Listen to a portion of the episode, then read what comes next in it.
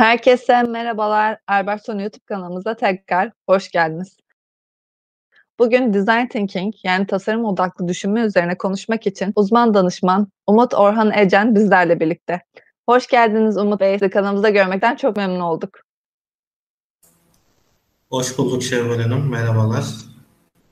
Tekrardan merhaba Umut Bey. Ee, bildiğiniz gibi bir tasarımcıysanız, girişimciyseniz veya herhangi bir çalışansanız sürekli yenilik yapma baskısına da yabancı değilsinizdir. İlerleme ve başarının anahtarı da zaten yeniliktir.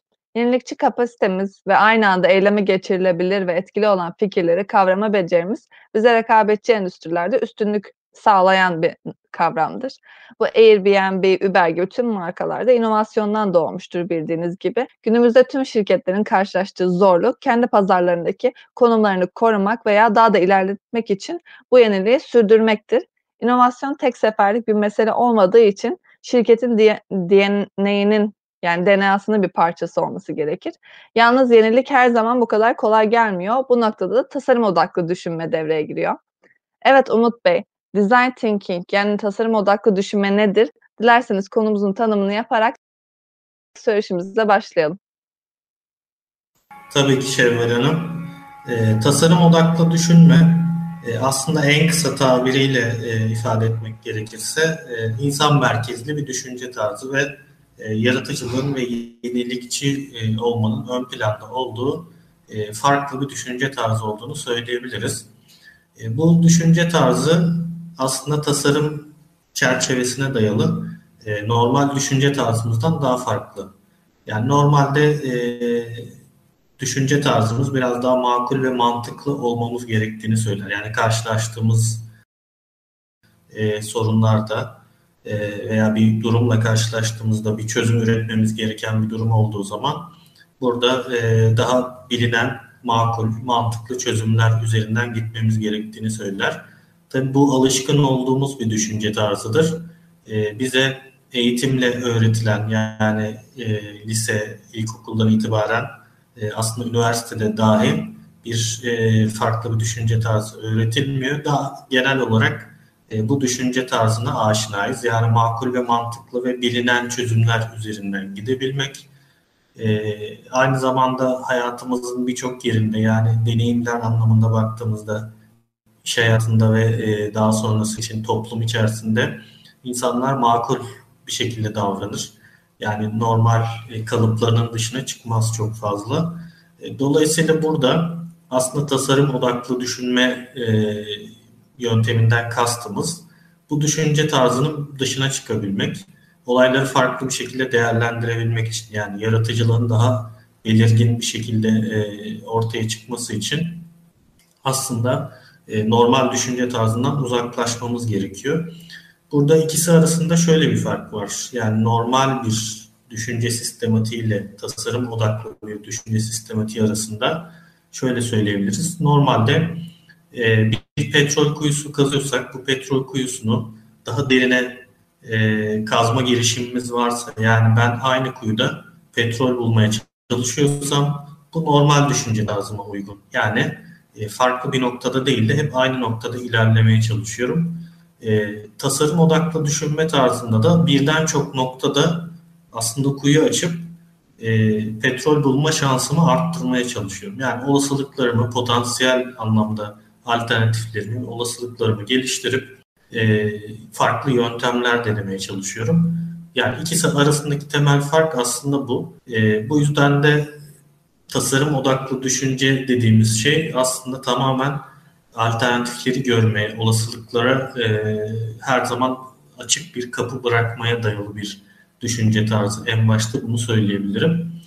E, ayrıca şunu bilmek gerekiyor Şevval Hanım. E, tasarım odaklı düşünme kavramı her ne kadar şu an popüler olsa da yani 21. yüzyılda özellikle hayatımıza girmiş, iş hayatında kullanılan e, daha ilgi çekici bir hale gelmiş bir kavram. Ama bu e, tasarım odaklı düşünce tarzının ortaya çıkması 1950'li yıllara kadar gidiyor. Yani biraz da bu fikrin nasıl ortaya çıktığına bakmak lazım. Tasarım odaklı düşünme kavramını daha iyi anlayabilmek açısından. 1950'li ve 60'lı yıllarda e, yaratıcılık teknikleri geliştiriliyor ve e, tasarımla alakalı da farklı yeni yöntemler geliştiriliyor yine aynı şekilde.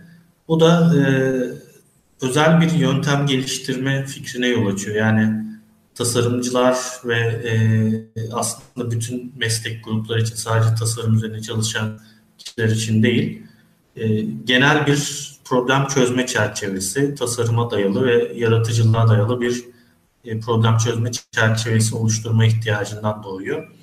E, ilk olarak aslında bu yaratıcı düşünce, tasarım odaklı düşünce kavramlarını kullananlar 1959 yılında e, John Arnold oluyor. John Arnold bir Amerikalı mühendis ve bilim adamı aslında.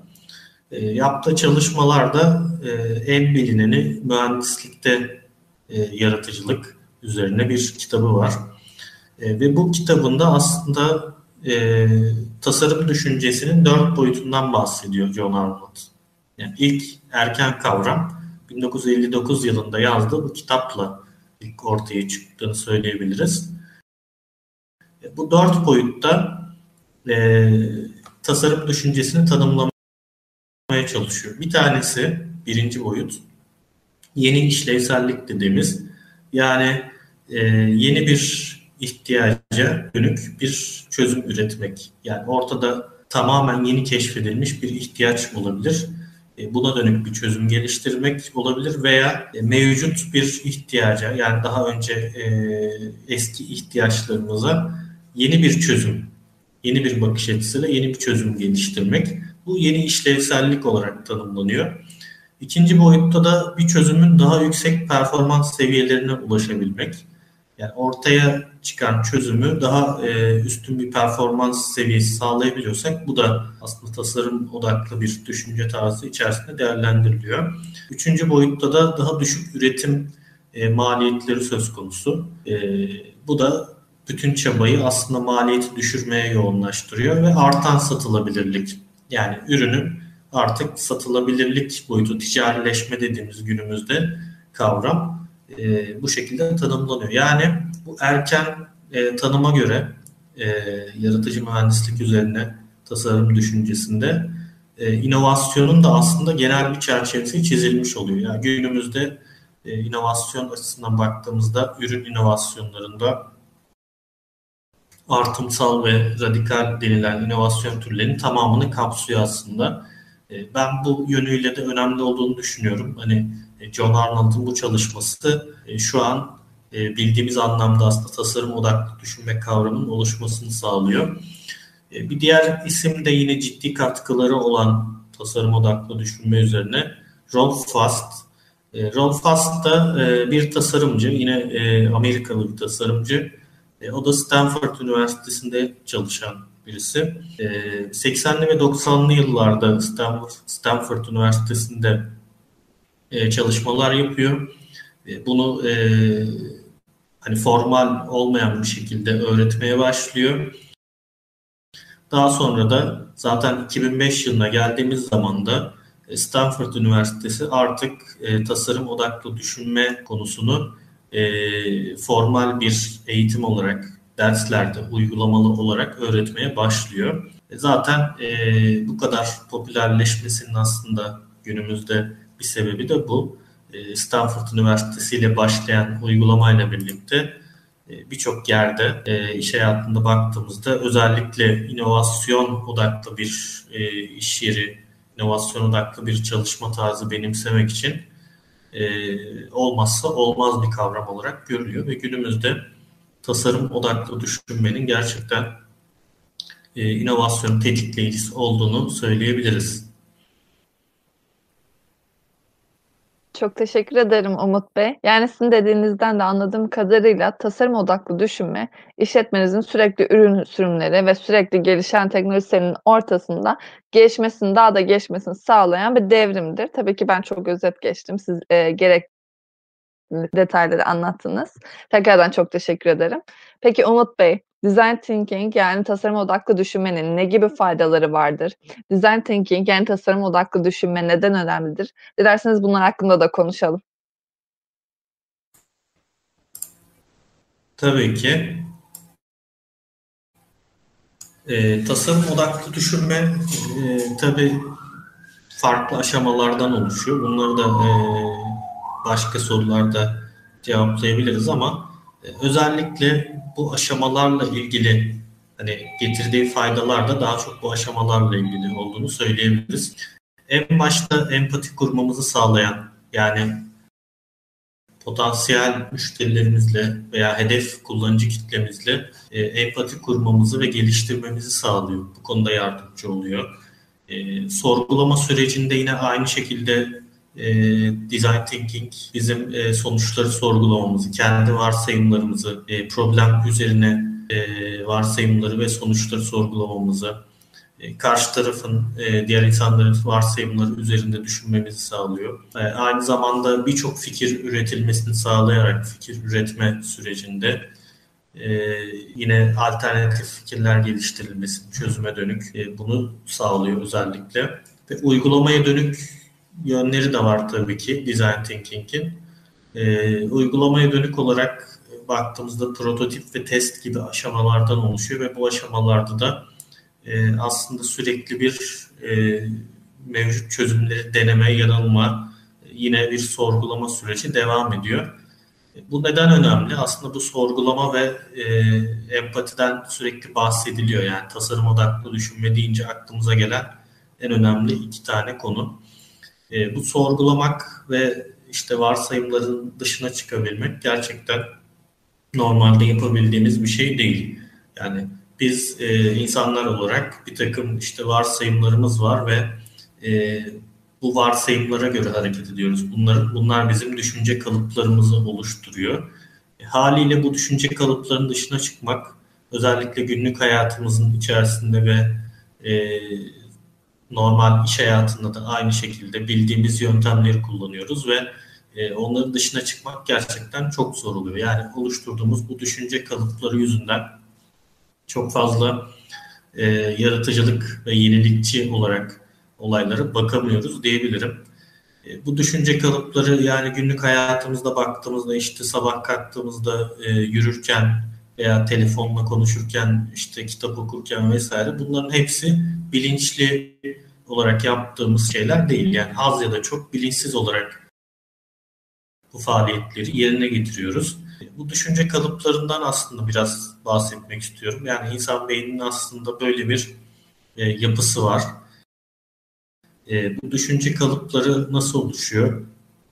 E, bu düşünce kalıplarını biz sonradan ediniyoruz aslında. Yani bir konu hakkında e, bilgi edindikçe doğuştan itibaren e, birçok kalıp öğreniyoruz. Aslında eğitimle birlikte başlayan bir süreç bu. Okullarda e, daha sonra iş hayatında. Bu düşünce kalıpları işte e, baktığımızda bir dil öğrenmek gibi mesela çok basit şeyler ama baktığınızda düşünce kalıpları bu şekilde oluşuyor ve daha sonra da e, karşılaştığımız olaylarda sorgulama noktasında biraz geri kalmamıza neden oluyor. Yani o kalıpların dışına çıkmak zorlaşıyor. Özellikle iş hayatında tecrübe her zaman önemlidir biliyorsunuz. E, tecrübe gerçekten çok önemlidir. Yani e, iş arayan insanlar bunun ne kadar önemli olduğunu bilir.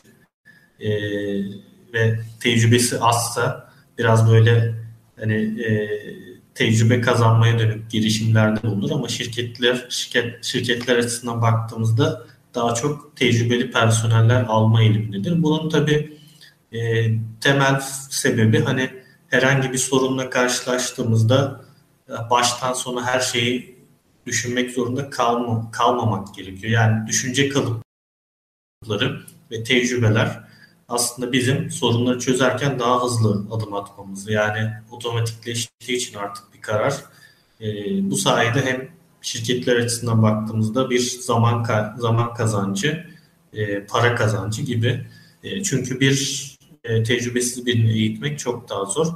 Ama ben şunu demek istiyorum. Yani düşünce kalıpları tabii tecrübe e, önemli olduğu kadar da yaratıcılık anlamında baktığınızda bu kalıpların dışına çıkmak giderek zorlaşabiliyor. Yani insanların normal düşünce kalıplarının dışına çıkması e, özellikle e, uzun yıllar boyunca belli bir alanda çalışıyorsa, tecrübe edindiyse bunların dışına çıkmak daha da zorlaşıyor.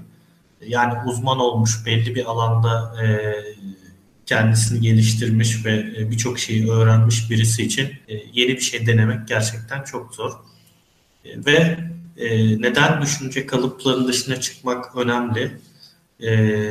Bununla ilgili de çok güzel hikayeler var. Yani düşünce kalıplarının dışına çıktığımızda gerçekten çok bariz bir şekilde problemleri çözebildiğimizi gösteriyor. Özellikle yaratıcılık gerektiren konular üzerinde. Bununla ilgili de bir hikaye var. Ben ondan bahsetmek istiyorum. Sıkışan kamyon hikayesi. Bu e, yani tasarım odaklı düşünme konusunda çok sık anlatılan bir hikayedir. Özellikle kendi yani varsayımlarımızın dışına çıkmak açısından baktığımızda şöyle bir olay meydana geliyor. Bir kamyon e, alçak köprünün altından geçmeye çalışırken sıkışıyor ve e, ne ileri gidebiliyor ne de geri gidebiliyor bu kamyon. E, dolayısıyla kamyon şoförü iniyor ve e, yardım istiyor. Çevredeki insanlardan itfaiye geliyor. Haliyle trafik e, kamyonun arkasında sıkışıyor ve bir problem yaratıyor. Yani orada hiçbir şekilde hareket edemiyor bu kamyon. İtfaiye geliyor, mühendisler geliyor, işte teknik anlamda uzman kişiler geliyor. Herkes bu sorunu çözmeye çalışıyor. Yani bir kaos var aslında uzman bir sürü insan var ama sorun çözülemiyor. Ee, işte kimisi diyor ki e, kamyonun bazı parçalarını sökelim. Belki bu şekilde işte kamyonu hareket ettirebiliriz ya da işte kam köprünün alt kısmını biraz daha böyle e, tıraşlayabilirsek yani köprünün alt kısmını e, yok edebilirsek oradan işte kamyonu kurtarabiliriz gibi farklı çözümler getiriyor. Yani herkes kendi uzmanlık alanına göre bazı işte çözümler üretiyor. E, ama e, hiçbiri hani başarılı bir çözüm olmuyor aslında bakarsanız. Ve oradan tesadüfi olarak geçen çocuk işte yola bakıyor, kamyona bakıyor, köprüye bakıyor. Böyle dışarıdan e, bu olayı gözlemliyor ve e, şöyle bir şey söylüyor. E, neden lastiklerin havasını e, indirmiyorsunuz diyor oradaki insanlara ve oradakiler, oradaki uzmanlar şaşkınlıkla çocuğa bakıyorlar. Yani çok basit bir çözüm ortaya atıyor. Ee, daha sonra bu çözümü denediklerinde de lastiklerin havasını indiriyor yani test ediyorlar ve e, o mesafe zaten azaldığı için e, kamyon rahat bir şekilde oradan kurtulabiliyor köprünün altında. Yani baktığımızda bu hikaye aslında bazen en bariz çözümlerin bile kendi kısıtlamalarımız, kendi kalıplarımız ile görülemediğini söylüyor. Yani çözüm her zaman karmaşık olmak zorunda değil. Belli bir iş alanında çalışıyorsak e, o çözümü kendi kalıplarımız, kendi tecrübemiz doğrultusunda ortaya atamayabiliriz. E, daha basit çözümler geliştirebilmek, yani çözüm çözümün her zaman karmaşık olmadığını düşünüp e, olaylara yaklaşabilmek gerçekten önemli bir konu diyebilirim. Çok teşekkür ederim Umut Bey. Bildiğiniz gibi e, ger- gerçekten çok güzel bir örnekti bu arada. Daha iyi anlamamıza sebep oldu. Devam edecek olursak IDEO'nun icra kurulu başkanı Tim Brown'dan bahsetmek istiyorum. IDEO'nun icra kurulu başkanı Tim Brown'a göre tasarım odaklı düşünme yeniliğe insan merkezli bir yaklaşımdır. İşletmeniz için anlamlı çözümler bulurken müşterilerinizin gözünden olaylara bakmanıza izin veren bir problem çözme zihniyetidir. Sizin de örneğinizden zaten bunu daha iyi anladık. Peki Umut Bey, design thinking yani tasarım odaklı düşünme nasıl uygulanır?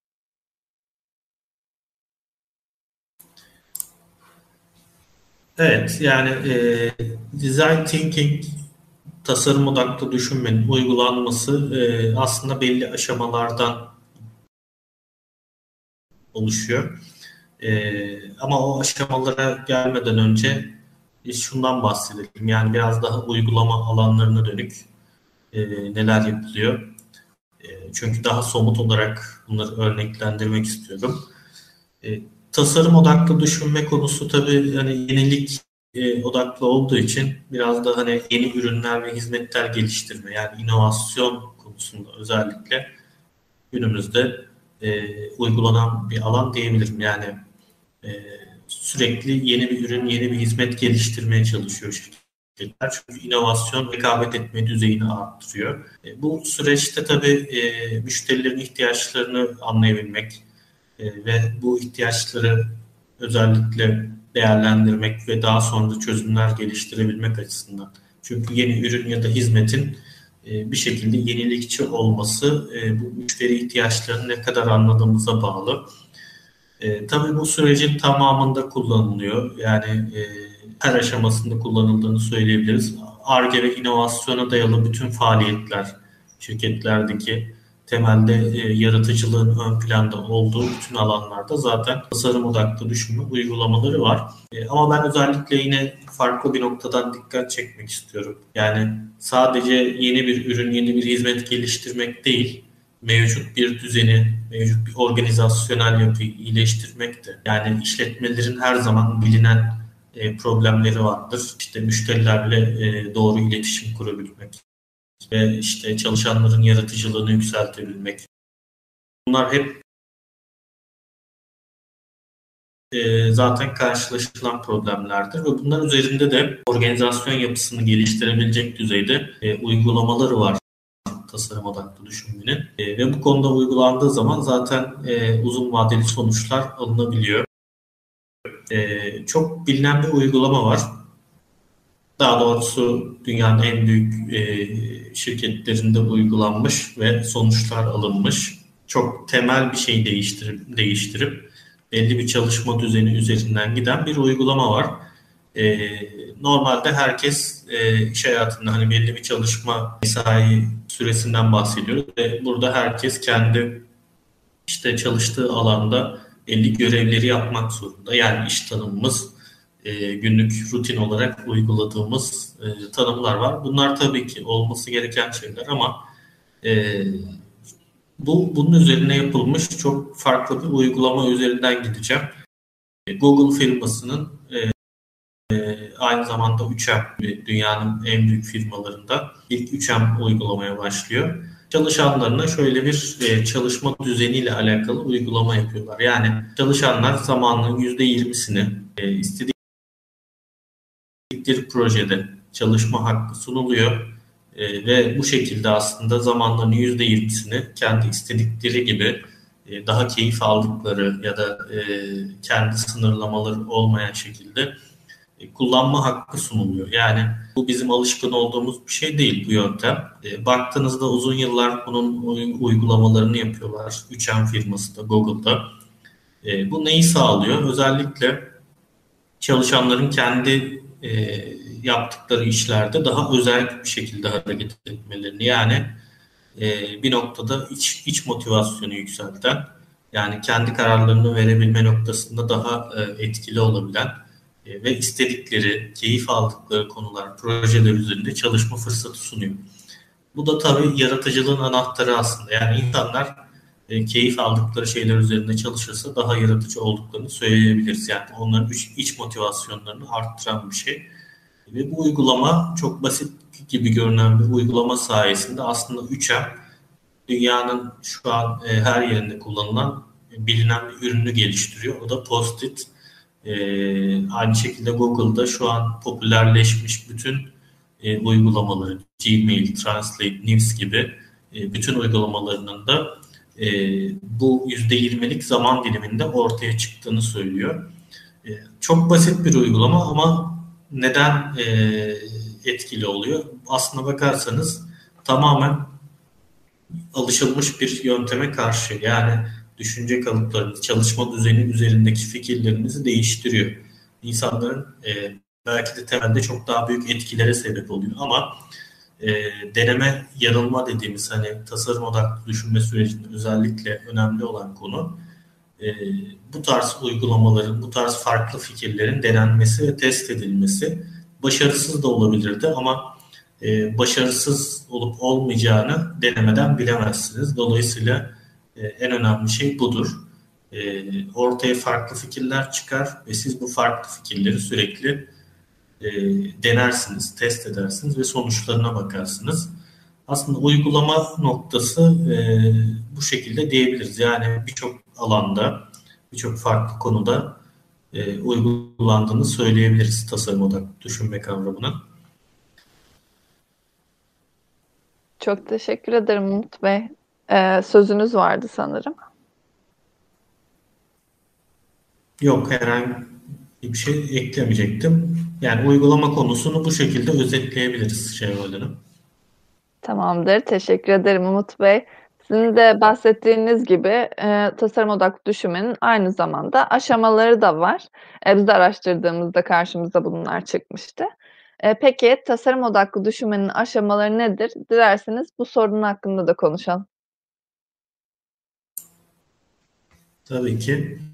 E, aşamalara şöyle bir baktığımızda aslında tasarım odaklı düşünme süreci bu adım adım ilerleyen bir e, aşama değil. Yani mantıklı bir sıralamalı e, bir süreç değil. Hani birinci adımı yaparsanız ikinci adıma geçersiniz. Sonra üç, sonra dört, sonra beş böyle bir şey söz konusu değil. Aslında üç ile yedi aşamadan oluştuğunu söyleyebiliriz.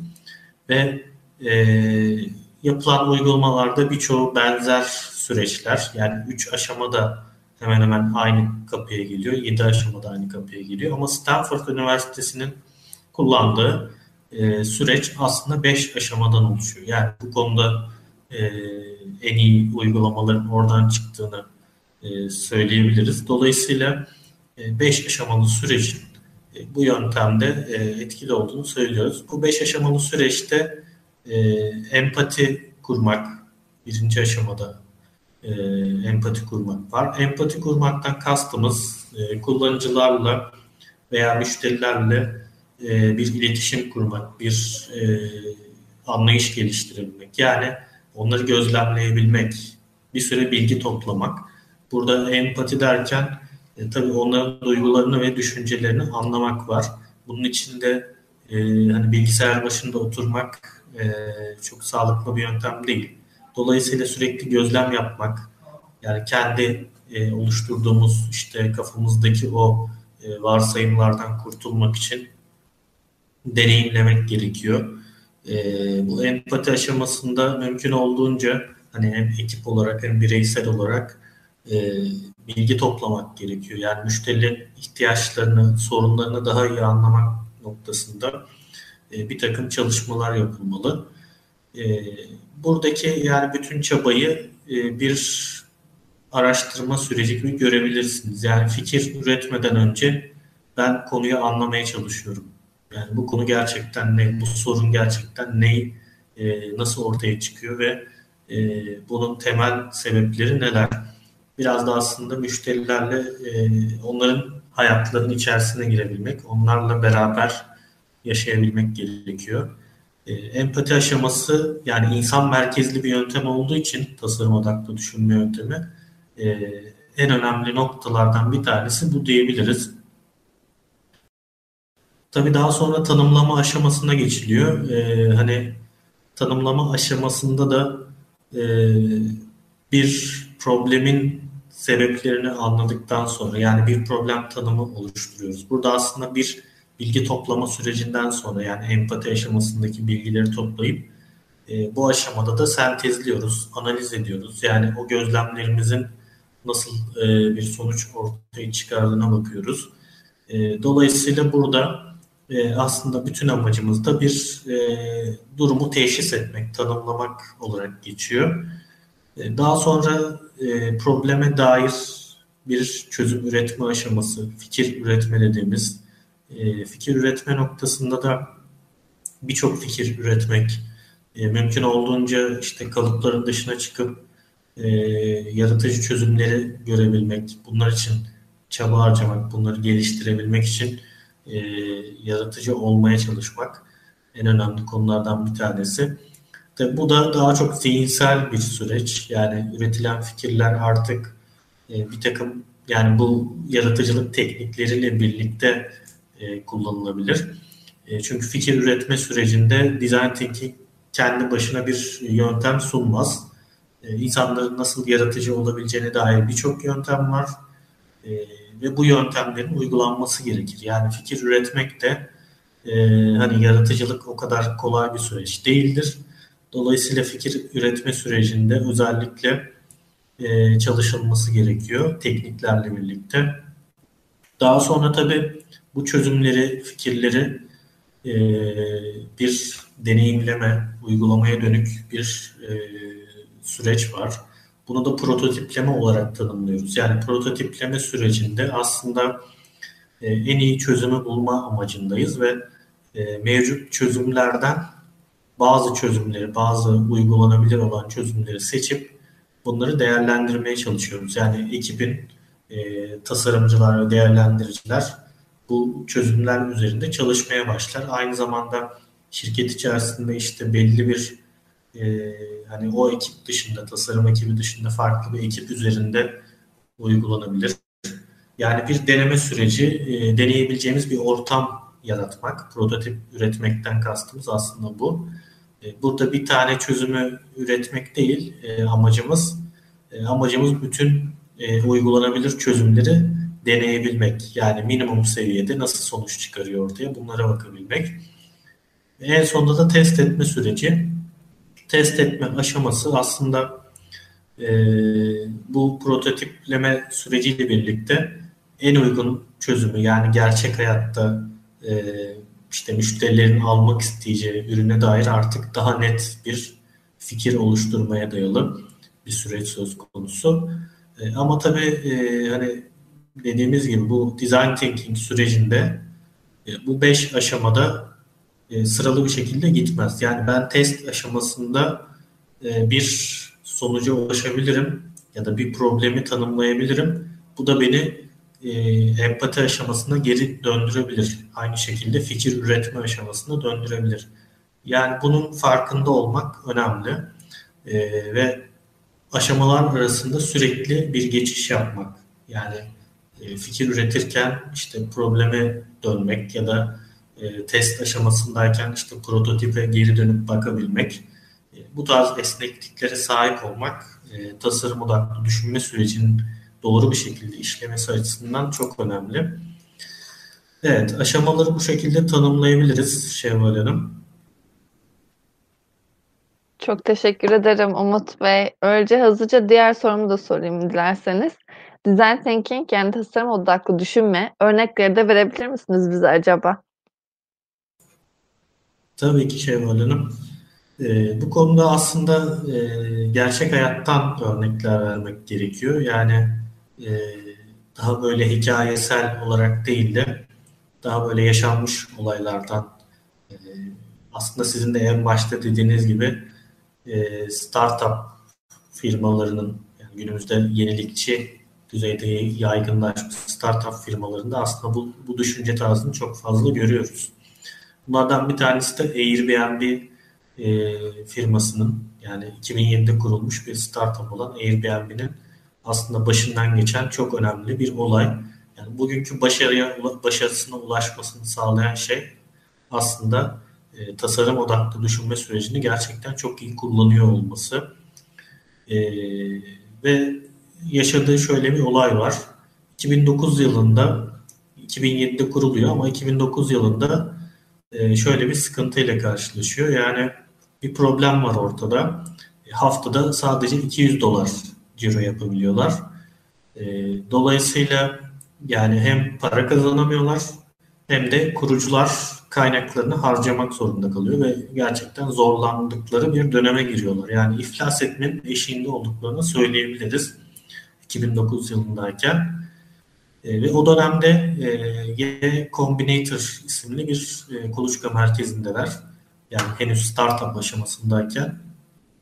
Bu kuluçka merkezindeyken e, bir çalışma yapıyorlar. E, yani problemi yani şu anki durumu kurtarmak için oradaki sorunu çözmek amacıyla e, şöyle bir düşünceleri var. İşte yayınladıkları 40 kadar ilan var internet sitelerinde ve bu ilanların incelemeye başlıyorlar.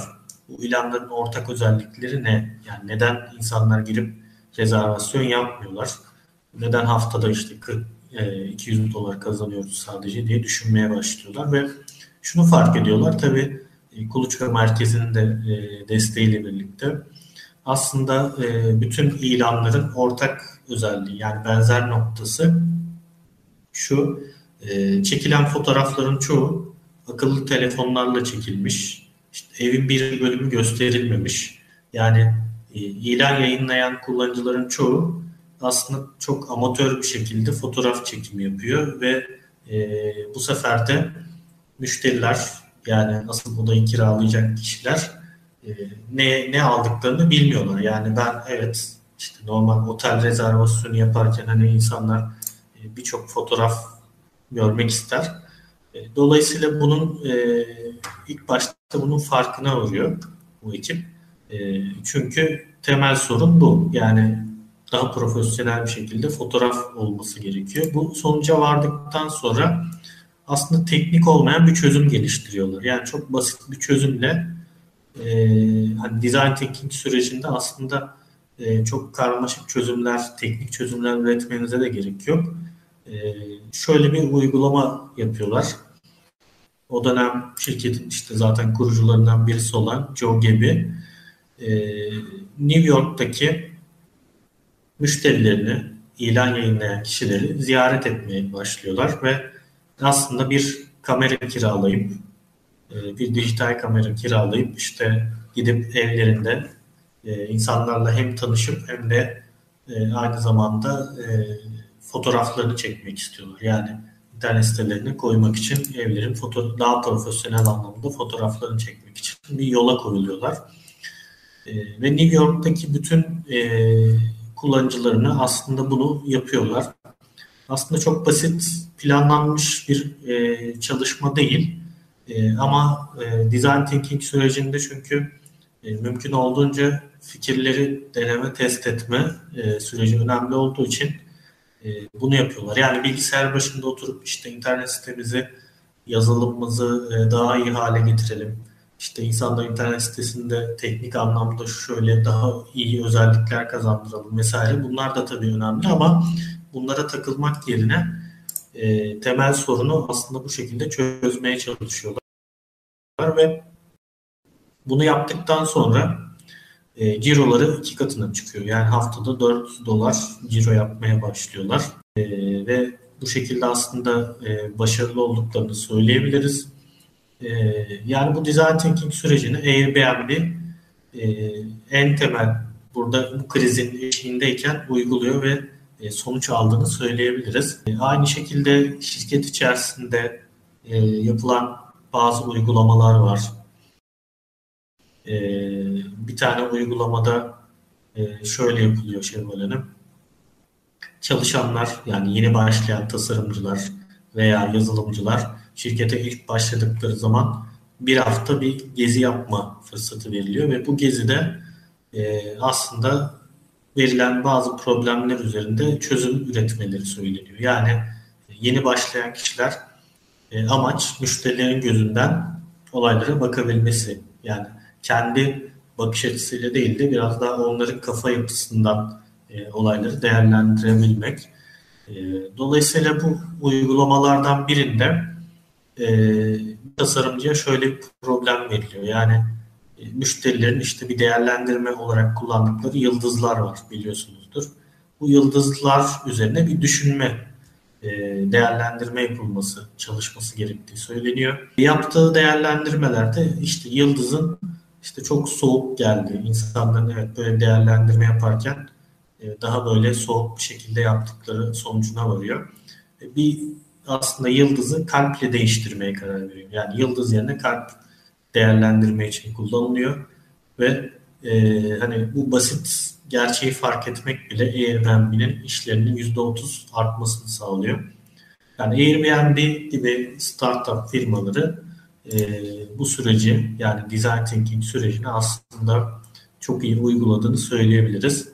E, özellikle tabii hani kuluçka merkezleri de bu girişimcilik üzerine baktığımızda e, onların da verdikleri bir takım eğitimler var. Oradaki mentor, işte deneyimli kişiler de yönlendiriyor tabii ki. E, evet, yani e, umarım iyi bir uygulama e, örneği olmuştur. Çünkü gerçek hayatta e, bu tarz uygulamaları bilmek önemli. E, evet, herkes design thinking işte e, çok popüler bir kavram olduğu için konuşuyor ama e, nasıl uygulandığı hakkında e, bir fikir, fikir sahibi olmak gerçekten bize yol gösteriyor diyebilirim. Çok teşekkürler Umut Bey. Sayenizde yol gösterdiğine inanıyorum ben de. Dilerseniz son sorumu da sorayım ve söyleşimizi bitirmiş olalım Umut Bey. Design Thinking, yani tasarım odaklı düşünme kapsamında Albert Sorun'a yaklaşımı olarak müşterilerinize ne veya neler sağlamaktasınız? E, tasarım odaklı düşünmek kavramını da e, aslında yaptığımız iş süreçlerinde uygulamaya çalışıyoruz. Burada özellikle müşterilerimizin e, ihtiyaçlarını ve sorunlarını tanımlarken e, verdiğimiz hizmetler üzerinde e, düşünme fırsatımız oluyor. Yani design thinking süreci sürekli aklımızda olan bir süreç. E, kendi düşüncelerimi, kendi kullandığımız yöntemleri sorgulama noktasında e, kullanmaya çalışıyoruz. Aynı zamanda e, müşterilerimizin de e, biraz daha farklı bakış açıları geliştirebilme anlamında e, onların da bu düşünce tarzını e, anlamaları için destek sağlıyoruz. E, özellikle ARGE inovasyon süreçlerinde e, bu design thinking, tasarım odaklı düşünme kavramını müşterilerimize anlatıyoruz ve e, biraz daha aslında olayı bu şekilde değerlendirmeleri yani inovasyon sürecine böyle bakmaları e, üzerinde de e, yardımcı oluyoruz. E, dolayısıyla hem kendi süreçlerimizde, kendi iç işleyişimiz içerisinde e, benimsediğimiz bir yaklaşım hem de e, müşterilerimize karşı yani müşterilerimizin kendi e, uygulamalarında da kullanabilecekleri bir e, etkili bir yöntem olarak sunmaya çalışıyoruz diyebilirim. Çok teşekkür ederim Umut Bey. Bugün Design Thinking yani tasarım odaklı düşünme üzerine konuşmak adına uzman danışman Umut Orhan Ecel bizlerle birlikteydi. Umut Bey ağzınıza sağlık. Bizimle tasarım odaklı düşünme üzerine konuştuğunuz için çok teşekkürler. Ben teşekkür ederim Şevval Hanım. Çok keyifli bir söyleşiydi. Teşekkür ediyorum. Tekrardan biz teşekkür ederiz Umut Bey. İzleyicilerimizi de unutmadan teşekkür etmek isterim. İzleyen herkese çok teşekkürler. Kanalımıza abone olmayı unutmayın. Ayrıca sorularınız varsa aşağıya açıklama kısmından bize ulaşabilirsiniz veya aşağı yorum olarak bırakabilirsiniz.